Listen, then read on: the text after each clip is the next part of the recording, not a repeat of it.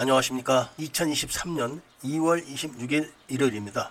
코패스 동반자 채널에서 오늘은 단거리 대전차 로켓 풍산도 가세 신형 이중 목적 성형 작약탄 이런 주제로 말씀을 드리기로 하겠습니다. 현재 우리나라 보병용 근접 대전차 무기인 M72 LAW하고 Panzerfaust 3 이게 이미 수명이 끝났다는 건 다 알고 계십니다. 그래서 한화에서 보병용 근접 대전차 로켓포를 개발을 했는데 이게 연구 개발까지는 끝났는데 체계 개발로 이어지지를 못했습니다. 그러니까 현재 우리 군은 수명이 끝난 구형 보병용 대전차 무기를 갖고 있는 겁니다. 그리고 보병용 근접 대전차 화기는 분대용은 아니고 소대용입니다. 그런데 바로 이런 보병용 근접 대전차 화기 체계에 이중 목적 성형 장약탄이라는 포탄이 개발돼서 가볍고 폭발력이 우수한 그런 보병용 근접 대전차 화기 개발이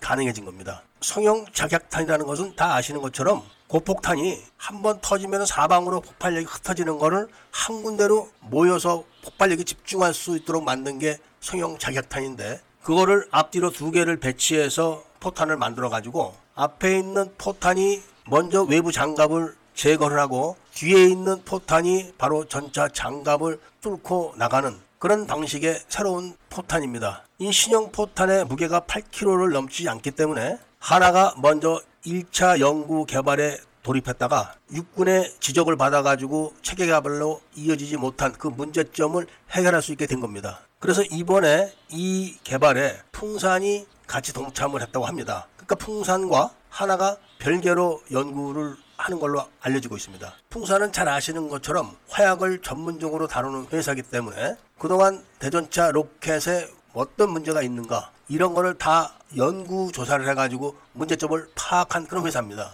현재 북한의 RPG-7이 8kg가 조금 안 됩니다. 그렇지만 RPG-7은 완전 구식이기 때문에 현대전에는 부합하지가 않아서 러시아가 지금 개발한 신형 대전차 화기는 무게가 18kg 정도 나가기 때문에 두 명이서 다뤄야 됩니다. 그러니까 북한도 일개 분대의 RPG가 하나로 쭉 대신 두 명이 일개 조가 돼서 운영을 하지만 화력은 증강된 거죠. 이런 상황 속에서 현재 우리나라도 국방과학연구소가 이중 목적 성형 작약탄을 개발하는 것을 전담을 하고 풍산이 바로 이중 목적 성형 작약탄의 선두 탄두를 개발하는데 사업을 전담하기로 한 겁니다. 아마도 이 연구가 이미 종료가 됐기 때문에 본격적인 체계 개발로 들어가는 것 같습니다. 이 개발이 끝나게 되면은 직경 90mm의 무게 8kg 이내의 보병용 근접 대전차 화기가 개발이 되는 겁니다. 그리고 개발된 근접 보병용 대전차 로켓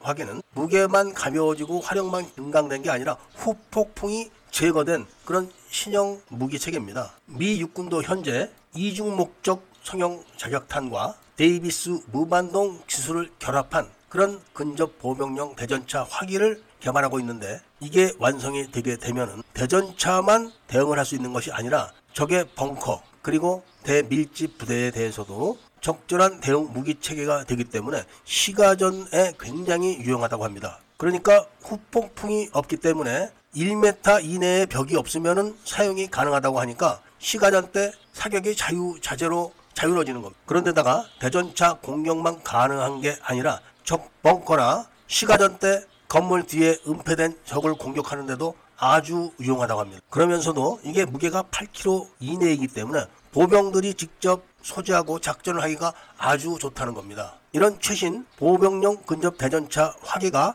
우리나라의 기술에 의해서 개발된다면 곧바로 수출 유망 상품으로 떠오르게 됩니다. 현재 일부 밀매분들께서는 드론이 있기 때문에 근접 보병용 대전차 화기는 이제 필요가 없다. 이렇게 이야기를 하지만 드론과 근접 대전차 보병 화기는 체계가 다른 무기 체계입니다. 군에 드론이 반드시 필요한 것처럼 또한 근접 보병용 대전차 화기도 반드시 필요한 그런 무기입니다. 이제 이중 목적 성형 자격탄만 개발이 제대로 끝나게 되면은 하나가 이미 사격 통제 장치를 만들어 놨기 때문에 후속 체계 개발은 그렇게 어렵지 않다고 봅니다. 사격 통제 장치까지 다 합쳐서 무게가 8kg 정도 나가고 여러 번 재사용이 가능할 정도가 되면은 획기적인 보병용 화기가 다시 등장하게 되는 겁니다. 이번 우크라이나와 러시아 전쟁에서는 선을 보이지 않았지만 다음 전쟁에서는 무인 로봇 차량들이 대활약을 할 것을 예상하기 때문에 바로 이런 신형 대전차 화기가 무인 로봇 차량을 제거하는데